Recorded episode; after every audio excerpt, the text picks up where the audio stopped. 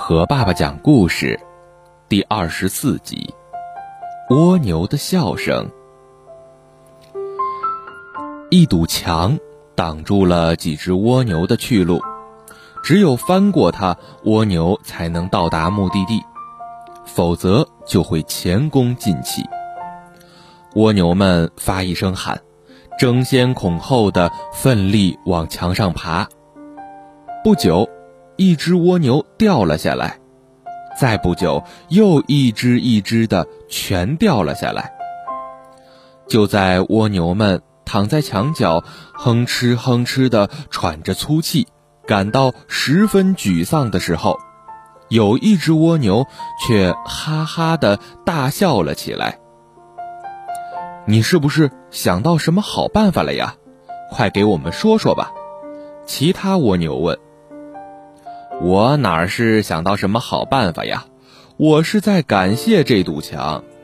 要是它再矮一点儿，我又得像平时那样看着你们那得意的笑脸，听着你们那成功后的欢呼声。现在好了，大家都过不去，都是失败者，这不是一件很值得庆幸的事情吗？我当然要笑呀。说完。那只蜗牛又哈哈的大笑起来。蜗牛们，你看看我，我看看你，突然都开心的哈哈大笑了起来。他们说着：“是呀，都过不去，我们为什么要沮丧呢？”墙上，一只正在往上爬的蚂蚁听到了这些话后，摇了摇头。